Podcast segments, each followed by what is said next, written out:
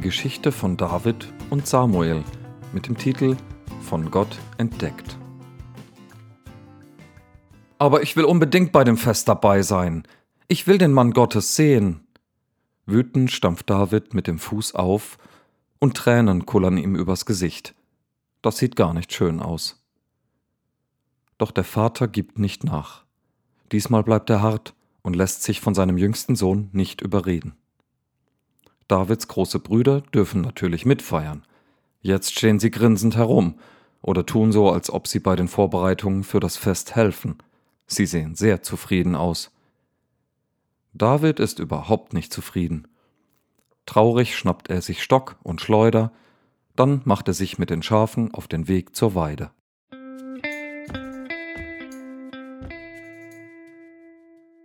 Halt, David, warte doch, wohin gehst du? Mirjam holt David ein. Ohne stehen zu bleiben, erzählt er seiner Freundin in kurzen Worten vom strengen Vater, den gehässigen Brüdern und dem großen Fest mit dem hohen Besuch, was er nun verpassen wird. David ist echt sauer. Dass Mirjam ihm gefolgt ist, macht ihn aber ein bisschen froh. Immerhin. Mirjam ist gar nicht froh. Sie ahnt, dass der Streit etwas mit ihr zu tun hat. Gestern war sie nämlich bei David und den Schafen auf dem Feld gewesen. Und während sie zusammen waren, lief ein Schäfchen weg, und sie hatten es leider nicht gleich gemerkt. Aber Davids ältester Bruder Eli, der hat es sofort gemerkt und hat es lange gesucht. Ach David, es ist alles meine Schuld. Es tut mir so leid, dass du Ärger zu Hause hast. Sie bleiben stehen, und David nimmt Mirjam in den Arm. Nein, sagt er, ich hätte damals acht geben müssen. Sie gehen zusammen weiter und kommen schließlich zu einem Feld, wo die Schafe genug Gras zum Fressen finden. Erzähl mir von dem Fest, bittet Mirjam. Was ist das für ein wichtiger Mann Gottes, der euch besuchen kommt? Und obwohl David selbst nicht genau weiß, was der Mann von ihnen will, erzählt er Mirjam, wie aufgeregt sein Vater gewesen ist, als der alte Samuel sich angekündigt hatte. Und letzten Abend hatte er den Vater zu Eliab sagen hören, wenn Samuel sich ankündigt, dann können wir gespannt sein. Etwas ganz Besonderes wird passieren.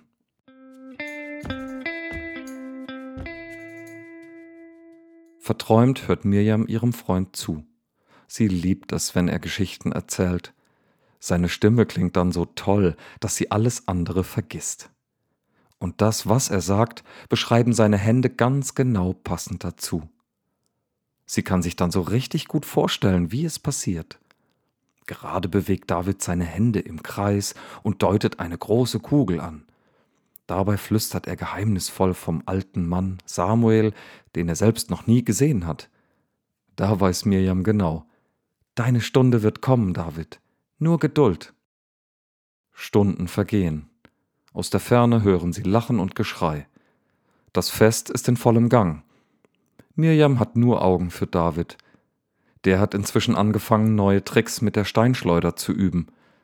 Aber er ist nicht richtig bei der Sache. Und dann werden plötzlich die Schafe unruhig. David kann es spüren. Da kommt etwas auf sie zu. David, du musst schnell kommen. Sie brauchen dich bei dem Fest. Der Mann aus dem Dorf ist außer Atem und spricht schnell. Er drängt David zur Eile. Mirjam stupst ihn an. Geh nur, ich bring die Schafe nach Hause. Das Fest ist ganz anders, als David es sich vorgestellt hat. Die Musik ist aus, das Essen ist beinahe aufgegessen, die Gäste sitzen gelangweilt herum. Der Vater spricht leise mit dem Gast. Der sieht ein bisschen genervt aus. Die Brüder sind nicht zu sehen. Als David auf den Platz kommt, wo eben noch Jubel, Trubel und Heiterkeit herrschten, schaut er sich verwundert um. Die Leute sehen ihn alle an. Einige sind verwundert, andere schauen ihn ungläubig an, und wieder andere grinsen ihn verschmitzt an. So, denkt David, jetzt ist also meine Stunde gekommen. Fragen rasen ihm durch den Kopf. Die erste, was ist hier los? Die zweite Frage, warum haben Sie mich gerufen? Und drittens, wo sind meine Brüder? David, komm her, Unser Besucher möchte dich aus der Nähe anschauen. Bei den Worten des Vaters wird David sofort nervös. Zuerst war er neugierig auf den Gast gewesen, aber nun ist der alte Samuel an ihm interessiert. Wieso nur? Haben sie etwa über die Sache mit dem kleinen Schaf gesprochen? Oder über seine Freundin Mirjam? Oder über die zornigen Worte am Morgen? Ihm ist plötzlich sehr mulmig zumute.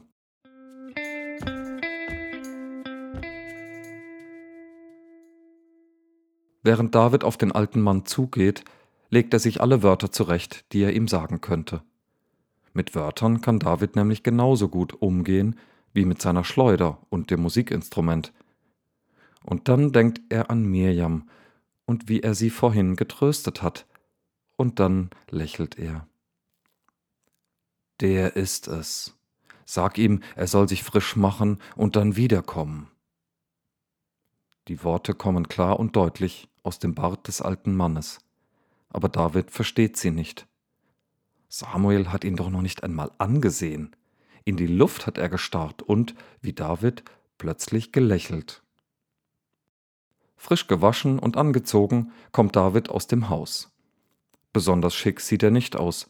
Er weiß immer noch nicht, was für ein Spiel hier gespielt wird.